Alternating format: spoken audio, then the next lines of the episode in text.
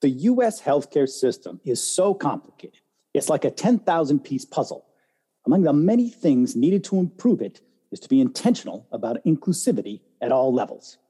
The Hit Like a Girl podcast, HIT Like a Girl podcast, works to listen and learn from women leaders within the industry who each hold a piece of that puzzle, with the idea that if we connect more, we can change the bigger picture.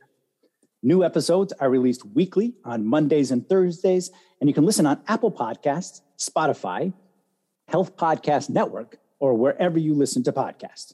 To find out more, visit hitlikeagirlpod.com. That's H I T likeagirlpod.com.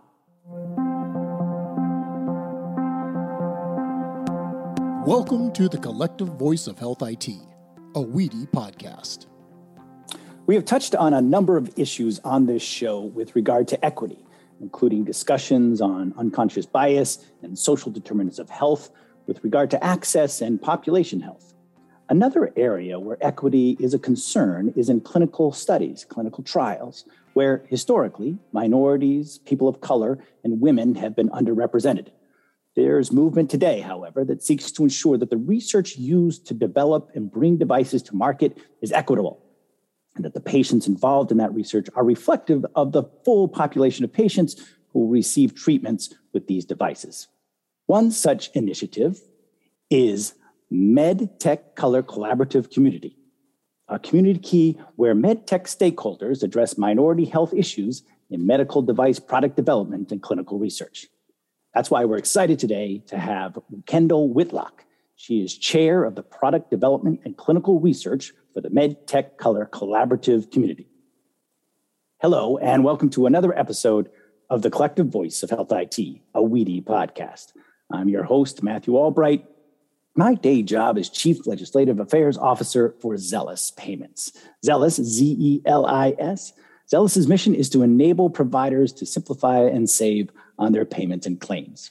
I also serve as the Communication Committee Chair for WEDI, that's W E D I, and WEDI is a national membership organization where the health information technology community connects, collaborates, and creates solutions for a better health system.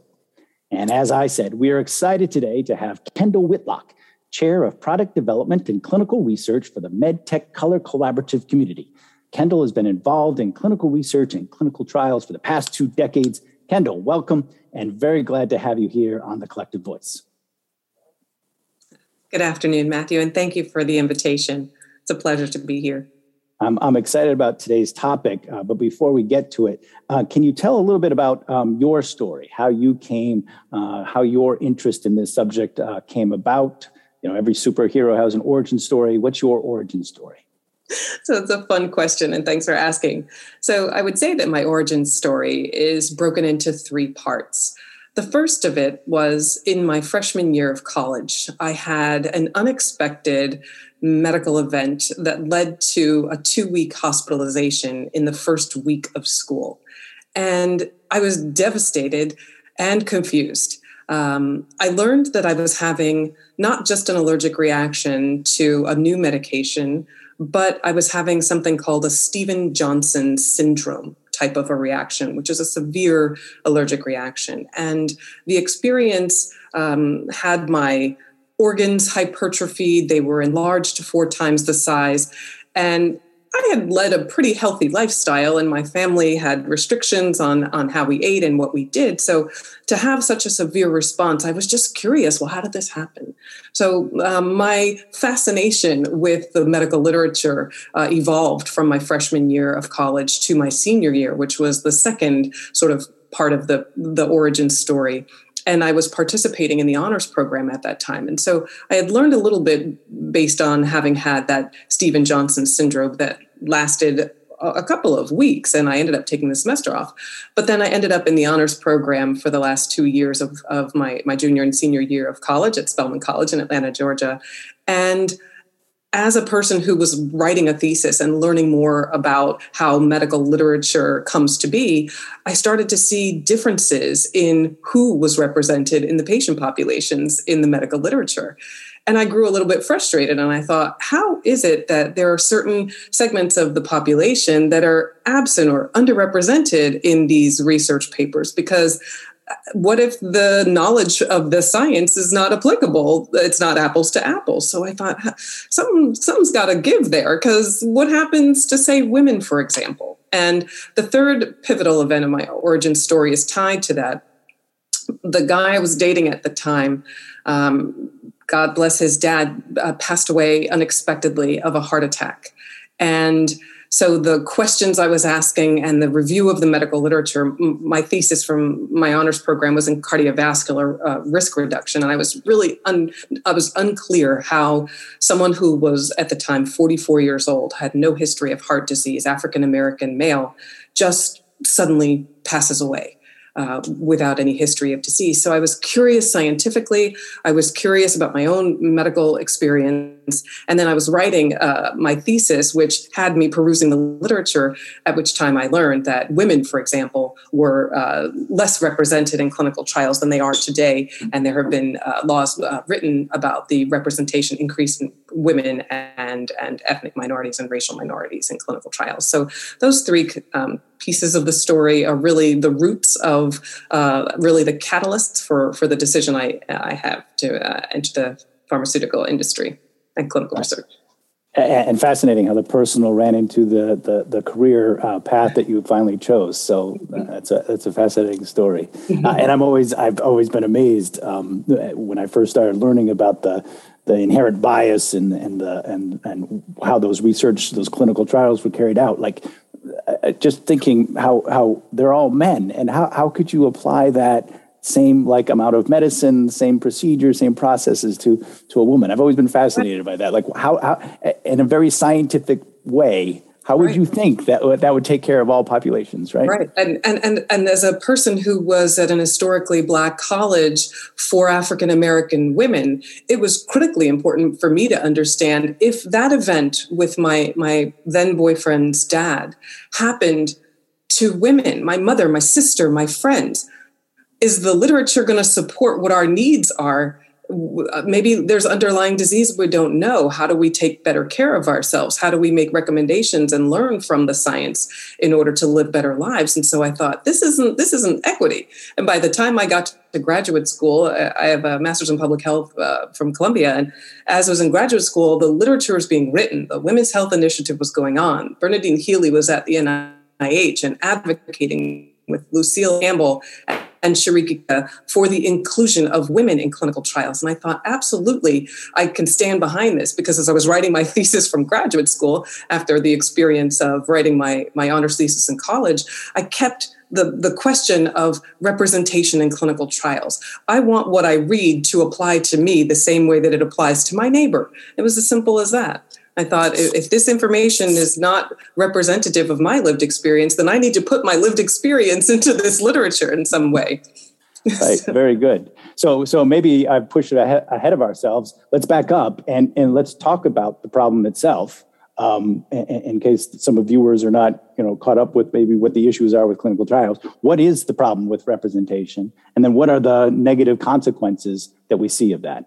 Right. So prior to uh, 2012, to the FDA um, uh, law, we, and I don't need to get into the weeds on the details because I don't know the, the uh, specifically. But let's just say that before that time, the protection of women was thought to be by excluding them from clinical trials, there would be no risk to the unborn fetus, for example, because if we, we wouldn't want to subject a woman who is um, pregnant to to an investigational product, one that has not been approved. And so women were excluded for that reason. And then the, you know these these champions in the field said, how do we ensure that the products that are in development, whether they're drugs or medical devices, and we'll talk about medical devices as well, but uh, starting with medication, if we if we don't include women in a safe manner and protect women, we won't know those scientific answers until our products are approved, and we'll learn about them in the surveillance of the medication in the market. And that's an undue burden on the patient population. So why should we learn about adverse events after drugs are approved? Why can't we go upstream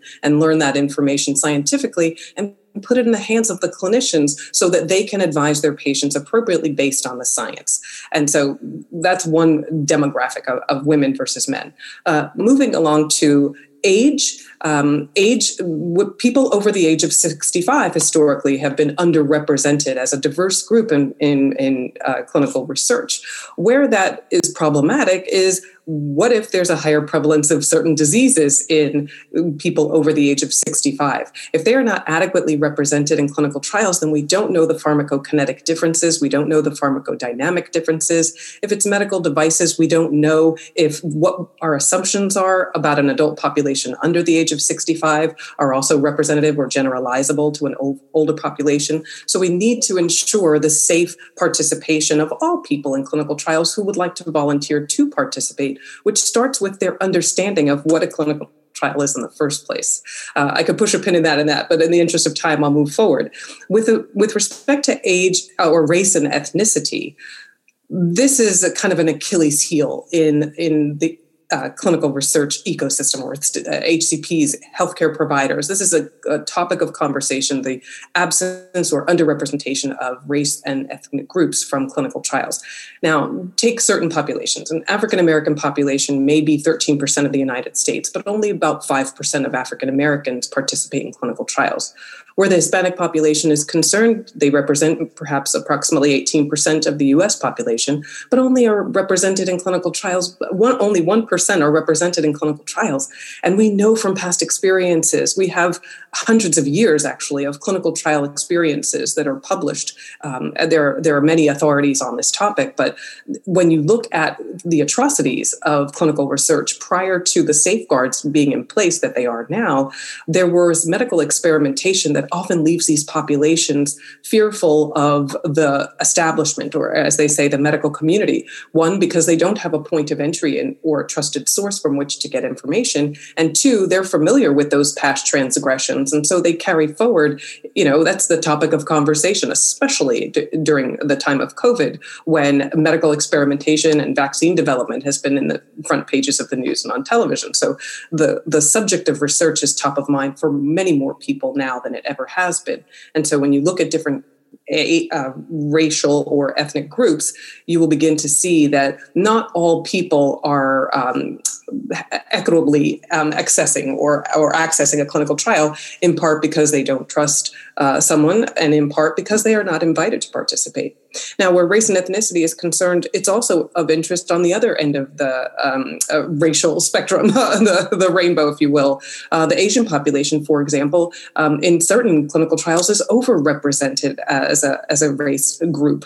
Um, and in part, many studies are done in Asian countries. And so when, when participation is oversampled, um, there's a lot of scientific knowledge about the differences between a Caucasian population, and Asian population, or an Hispanic population, and an Asian population. And that knowledge helps to make clinicians make better decisions, um, and as well as making shared decisions with patient populations. So uh, people have the opportunity to take better care of themselves with more scientific knowledge in their hands. Wow. Uh, so, uh, you know, a number of takeaways from that. Uh, and thank you, uh, Kendal. I'm, I'm, learning a lot here. Mm-hmm. Um, first, the, the idea of um, women not um, being participating because um, they might be, become pregnant at some point, right? Um, but then it sounds like really, then they they they said that this would all come out in the wash. Like, well, let let's see what happens. So they become guinea pigs almost, right? Like, oh, well, let's see what happens, and we'll we'll track it after it's been approved, right? Uh, the second thing, the age thing, is just uh, unbelievable to me that that most of your ill, you know, the people that go to the hospital, those that are naturally ill, are going to be over the age of 65, and the fact that they're let out is just. I can't believe it. Uh, so anyway, and the third, uh, the race and race and ethnic groups, um, uh, as you pointed out in the pandemic, uh, the the inequity on many different levels on access, uh, affordability uh, into our healthcare system uh, has really like opened that up, and it it feels as though um, if nothing else, the data is out there. Uh, it's no longer a partisan or political issue. It's very clear that there's a problem and issue. And so I think there does seem to be some inertia, so maybe political inertia. Uh, so talk to us about the MedTech Color Collaborative community. Right. So um, I was introduced to MedTech Color through uh, a relationship between two uh, Spelman alum, Spelman College alum, who who were aware that one was uh, uh, involved and the other said is there an opportunity for participation uh, for more than just pe- people in the regulatory space? So our organization was invited to join and have two people representing our, our organization and then i was selected to be a chair of the subcommittee for product development and clinical research. So taking one quick step back medtech color collaborative community was founded by a group of uh, executives in, in the medical device arena uh, kwame Ulmer, uh, vanessa Vanessa Pollard are, are some of the founders. There were about 14 of them coming from med tech. And in their observation, very similar to those of us who work in pharmaceuticals and in biotech companies, uh, those in medical device companies saw an absence of people of color, whether it was race or ethnicity. There was also a further underrepresentation of people in the C suite level. There were just no VPs, no executive directors. And so when you have that kind of omission or absence from organizations, the thinking sometimes is, is missed or lost. And so those things that are known perhaps uh, among the rank and file uh, are just not translated at the senior leadership level. And so therefore the decisions, business decisions that carry forward. So this group of 14 said, we need to do something about this because the only time we see people of color is in um, an environment that is not a business or a professional environment in these organizations. And so they decided, uh, getting together, what would be the framework, what would be the goals and deliverables that we want. Uh, they started in 2018 and have been moving feverishly uh, to achieve their goals. Um, as I mentioned, I'm the chair of the Product Development and Clinical Research Subcommittee, and there are four subcommittees of MedTech Color. One is disease awareness. So, one of the goals is to elevate awareness about diseases that disproportionately affect people of color so that they have a place, a trusted source from which to learn. If their own doctor may not have the time or the people on the staff in the practice where they see their doctor, maybe there's a trusted source from which they, they can learn about getting information about different diseases that have a higher prevalence among people of color or any disease for that matter. It's not just going to be limited to those that are disproportionately higher in certain race and ethnic groups. The second subcommittee is recruitment and retention. So this is applicable to both drug development as well as medical device development. Recruitment is one of the most expensive components of a clinical trial, and therefore, retaining patients not only recruiting patients, but retaining patients is a, is a strategic imperative to be successful. Many trials fail, and many trials run additional costs because recruitment is slower than anticipated, and there's dropout from clinical trials. That that is well known.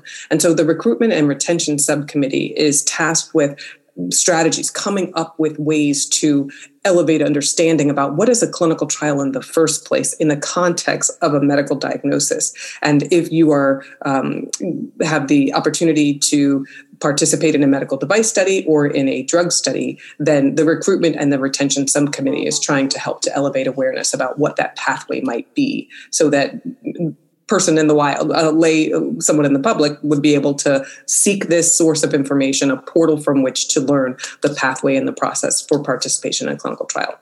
Product development and clinical research has several tactics and, and uh, a strategic approach over the next several years. Uh, one of them is improving vocabulary used between patients and providers, because sometimes medical jargon, whether it's device or drug, is a barrier to communicating. And for people to have confidence in the decisions to participate, and again, this is a voluntary effort participating in a clinical trial is not mandatory if you have a diagnosis. It's voluntary, but people have a hard time deciding to do something that they know little about. So the vocabulary and the communication is very important. So there are some very um, basic um, projects that are ongoing to build the vocabulary and glossary of terms, for example, and the use of those terms um, so that people would be able to see, well, here's a video and it uses some of those terms from, from that glossary.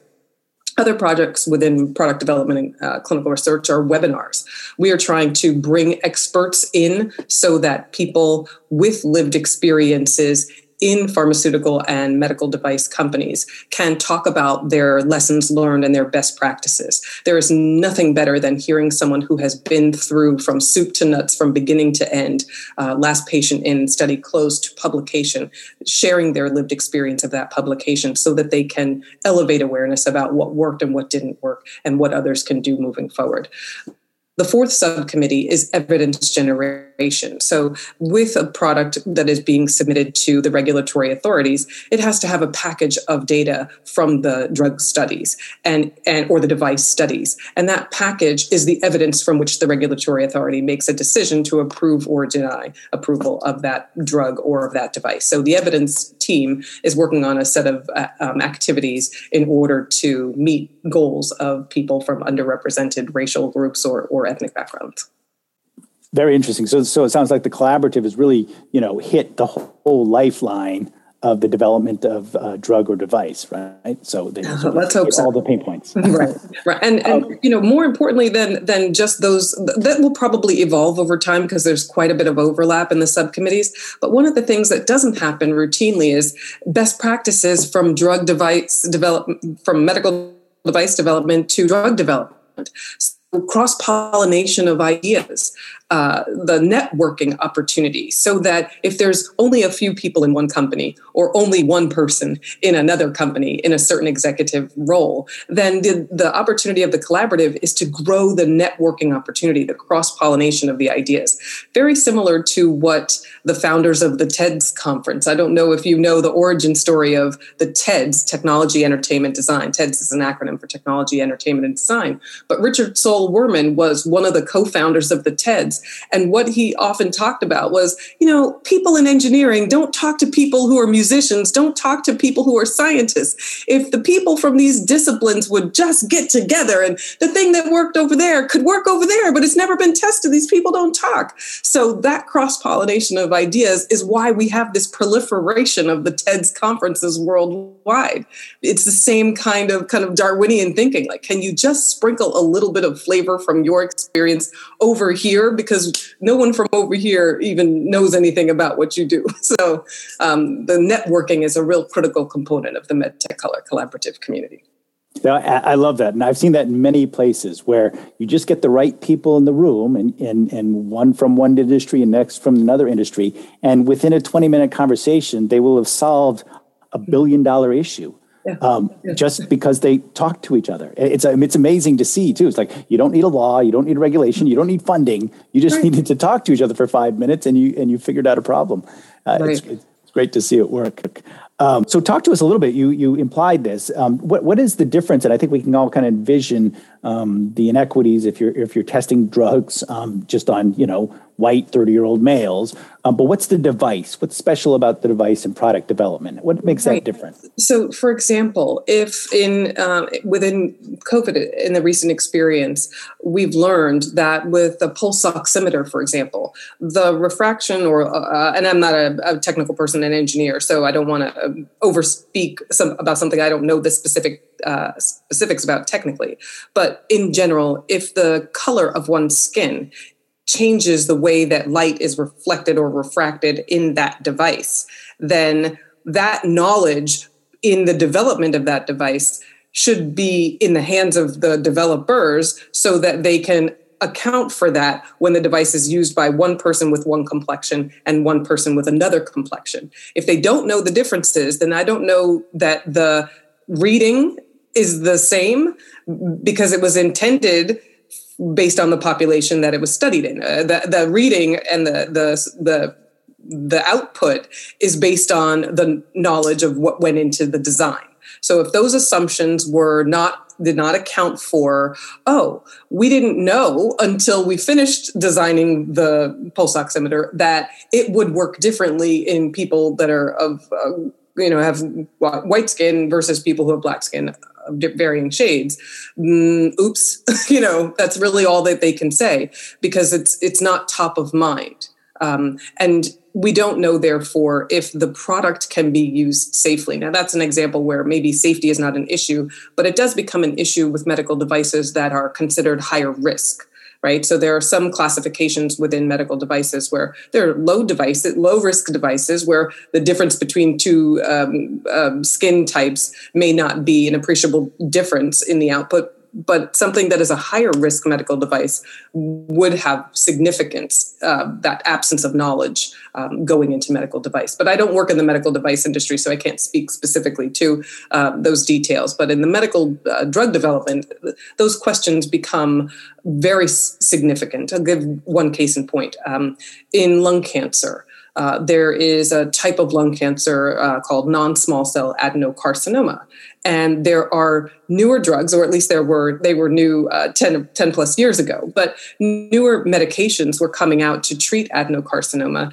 And one of them required knowledge of one's biomarker so that they could see whether or not the drug metabolized the same way in the populations. Well, lo and behold, through a lot of work, a lot of trials, the understanding that Asian non smoking females were the phenotype of patients for which this medication was efficacious and safe, as efficacious as intended.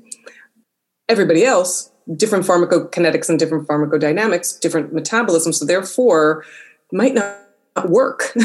this, this medication, this this EGFR inhibitor type of medication may not work, may not be effective. So, why would we? It would be unethical to prescribe a medication to a population that it was now known this medication may not be effective for that diagnosis.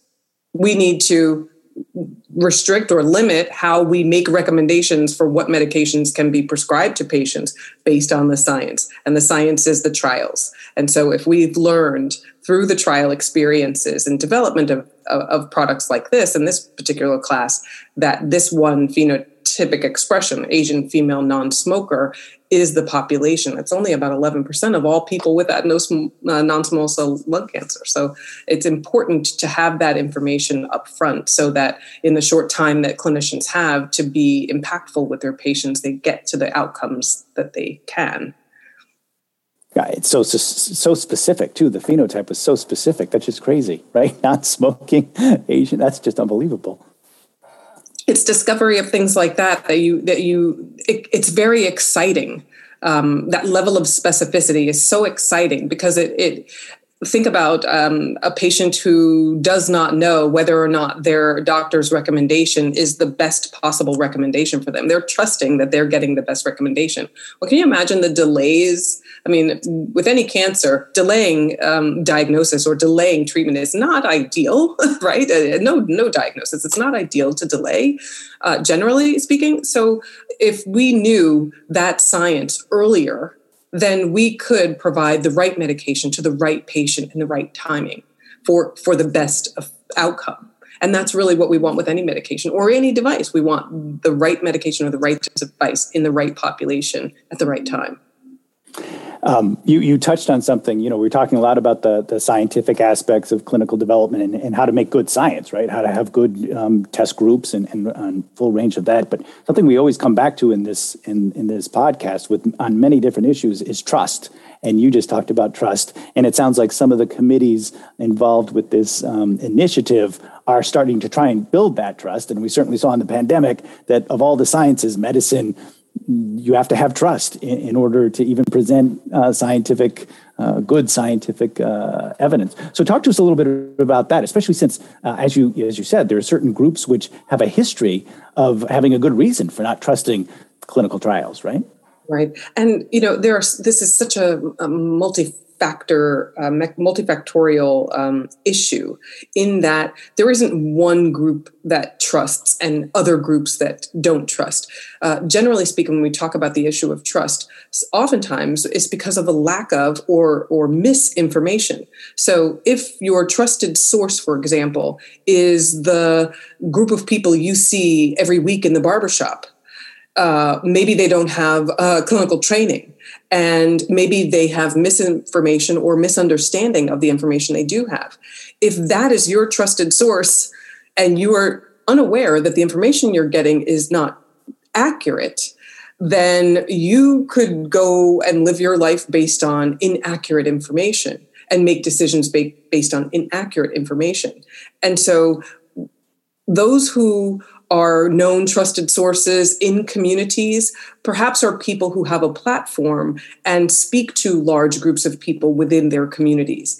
And they may not have the answers, but they may be able to connect their community members and residents to people who do have the answers. And so trust sometimes is inclusion. Trust can be can be garnered by by the inclusion. If if you are not at the table there's a there's a huge push right now for patient focused drug development. You may hear, hear the terms patient centricity in in industry and and one of the things that is is becoming more in fashion is including the voice of patients patient experience data. Um, because we know randomized double blind placebo controlled trials being the gold standard in clinical research does not yield or generate sufficient and broad evidence those outcome measures that are from those clinical trials it's a very small amount of information to put into the hands of clinicians who are caring for patients. And so if there were opportunities to collect broader swaths of data and then have a way to combine and aggregate that data, analyze that data, make that data actionable. We're talking now moving into the space of real world evidence. So, what if the wearables and what if set wearables with sensors, or what if the use of technologies like telemedicine or the use of apps could support the data that could be used to inform the drug development, then clinicians might stand to understand the disease state better in the different groups of people that have the disease. So coming back to what what happens when those data sources are not used similarly, there's limited information drugs get approved and devices get approved all the time simply with randomized double blind placebo controlled trials. And so some segments of the population just don't have a point of contact where they go to someone that they trust and can get information other than their doctor. And guess what? Not every doctor does research. There is a diminishing number of investigators that perform clinical trials. And if there are limited numbers of people who investigate or, or do it investigations and and a diminishing number that you know so one trial and that's it and they don't do any more and so people in communities don't always know where to go for accurate information and therefore they might go to what we call Dr. Google. um, Dr. Google is becoming a great clinician uh, for people who are motivated to seek information that would help to improve their their conditions. So finding people and finding sources from which they can derive accurate information is one of the things that medtech color stands on is trying to connect people to where there are accurate sources of information. And that means sometimes for people becoming trusted sources from which other people can learn and get information.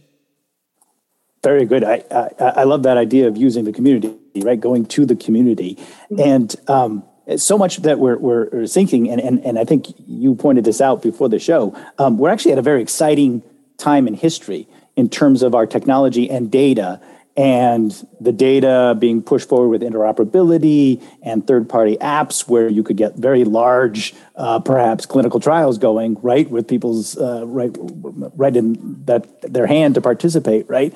Um, so talk to us a little bit about that. I, I think an exciting time right Oh my gosh, so exciting. I, am now smiling. Um, um, for the last three years, um, I, have spent um, the focus of my work has been on decentralized clinical trials. And how I got into this effort was rooted in something that happened 10 years earlier. 10 years earlier, when our organization had an, an abysmally small number of ethnic participants in a clinical trial for a disease state where there's a higher prevalence of disease, at least in this country, it became clear that there was room for improvement. And in the conversation I had with my manager at the time, I went to our job board, I took the template, and I just started writing what I thought was missing from the approach that we were taking. And one of the things that was missing was the use of people with lived experiences to inform the decision making. So my role was not in the decision making. Uh, I did not have decision making authority. I didn't even work in clinical operations at the time. But fast forward 10 years, the technology helps to reduce some of the barriers to participation. So let me just give a definition so that everyone understands what a decentralized clinical trial is decentralization in clinical trials. So traditional trials happen at sites, physical brick and mortar facilities where a patient we know on average has to drive upwards of two hours to get to a site. Again, there are not a lot of clinicians who are also investigators. And so the sites that are operational and viable um, may not do clinical trials in every single disease state that there is. So finding a clinical trial that is relevant for whatever diagnosis a patient has could be like looking for a needle in a haystack. That's point one. So decentralized clinical trials reduces that barrier by having the conduct of the clinical trial performed via telemedicine. So an investigator can be anywhere as long as they are licensed to practice medicine in the geographic area. At least we're talking for the United States, at least, even though these happen outside the U.S. Let's let's restrict our, our discussion to the U.S. Uh, the clinician can be in a different physical geographic area than where the patient is, as long as they're licensed to practice in that, that state. And a physician can hold as many licenses as they are uh, that they successfully obtain. Uh, the use of apps, the use of the, the telemedicine platform, mobile nurse nurses can be deployed to go to patients' home to do physical exams and to do clinical outcome assessments. Those assessments can be of a variety of types. Um, we can collect electronic patient reported outcome data via things like surveys using tablets. And those data become data that are available in real time as studies are, are, are taking place. What happens, therefore, for patients, the potential benefit to patients is that those studies, in theory, could conclude even faster than in traditional brick and mortar study, where we have study binders we have people in physical locations that are that have a specific hour of operation. A decentralized clinical trial can take place before a person's workday in the evenings or on weekends. And so to the to the extent that the staff are willing to to conduct their research in those times of day or days of week decentralized clinical trials reduce the barrier of participation because perhaps patient populations work just like we do. And therefore, if they have to go to work, it would be very difficult for them to coordinate missing their time from work. It could be very difficult for them to, if they have childcare responsibilities or other family responsibilities, to oversee those, those and coordinate those other responsibilities. And clinical trials take time. So it's not perhaps just one study visit, but it could be over several weeks, months, or over a year.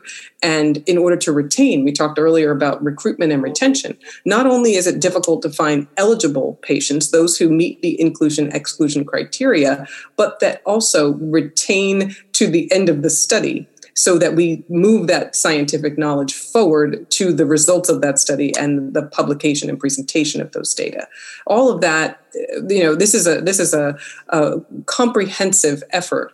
And for people to understand what the value of that means hopefully they would learn about about it through participation, but hopefully they could also learn about it from people who've also been uh, through it and can seek the content of, well, let's read some patient experience, um, you know, um, something that's published somewhere where we can learn what a clinical trial is from someone who's actually been through one in the disease that we actually have. How cool would that be? Um, I would love to see that uh, one day. and that gets back to what you were saying about networking right? Being in the room. And if you're not in the room then at least reading something that somebody has gone through the same disease that you've gone through and they've got a they they've done something about it that, that maybe you want to do as well. So that's fascinating precisely highly regulated and um, um, industry and something that I think uh, from the public's perspective, um, they're, you know, they may not know what they don't know. So they may not understand how highly regulated the industry is. Sometimes the only thing that makes the headlines is the bad news. So, um, That's right. And, you brought up a number of things that we've heard, um, you know, uh, from many of our, our, our uh, guests on this show that, you know, pandemic, uh, a horrible tragedy in, in, many ways. But one thing it did do was um, show that there's many ways to conduct business, uh, uh, many ways to conduct education that doesn't need the brick and mortar. And, and nothing has been more clear than what it's done to healthcare, where the brick and mortar is not necessary. And if you want to improve healthcare, you go to the place you go to the patient, right? You bring healthcare to the patient. If that's through mobile apps or through tele uh, telehealth or whatever it is, and, and you're talking about like here's where medicine starts, right? Here's where right. the device starts. That is right. beautiful. Right. And if you if you want to extend that that point even further, you can look at some of what's recently published through the consulting houses, the major consulting houses, and, and anyone could Google this, um, any of the top five uh, consulting firms, and see that not only are clinical trials uh, becoming more hybrid in design so that those digital components can be integrated, bringing the clinical research experience to people at their home, but it's also going into their community through pharmacy. So historically, if the research opportunity is only happening at the site or in the academic medical center, what if you and the people that you know go to a doctor that's in the community where you live? Well, if that one doctor doesn't do research, you might not ever have a conversation about a clinical trial until you see the television and its vaccine research development in the in your face, and you may not have a context of where to learn what else there is to know about clinical trials. But what if you were to be able to go to your community and while you're picking up whatever else you're picking up from your pharmacy, your local pharmacy, you would be able to talk to someone about a clinical trial? Well, you were already going to the pharmacy. So this again is another vehicle to drive awareness and understanding among people who don't work in the life sciences industry or medical device industry. It's, it's putting the information in people's hands where they are. It's really meeting people where they are. And that to me is game changing. I mean, I think about a, a, single parent, you know, whose time is already limited and doesn't have a, a backup, a person to transport kids to places. But imagine one-stop shopping, going into a place where they could go for basic food product, pick up a prescription and talk about the possibility of a clinical trial that is game changing can you imagine the children who hear the the elements basic basic elements of clinical trials? I can see this being in show and tell in a in a elementary school. I mean i would love to hear young people being able to understand at a very basic level what's the relevance of that to what happens to grandma or grandpa or mom or dad if they have a diagnosis that the family is aware of well, guess what? These two things could be related. These two things, there's going to be medication that's made, or there's going to be devices that could be implanted or worn by the person who has the diagnosis. And who among us doesn't know someone with some diagnosis? So, um, to me, clinical trials will become, you know, just like baseball. I like that interwoven with our life, right? Just like baseball. Uh, that's great. That's great. You know, come to think of it, right? Seventh grade science, you learn about the scientific method, but you don't learn about trials. And like you said, we all know somebody who is either in one or needs would would benefit from one or or will benefit one. Right? We may not be a patient of any type, but we probably know a patient of some type. And clinical trials, therefore, should be relevant and and equity in clinical trials equitable access, equitable opportunity to participate should be common among all people. It shouldn't be limited to the people who happen to live in close proximity or whose doctor happens to also be a research investigator.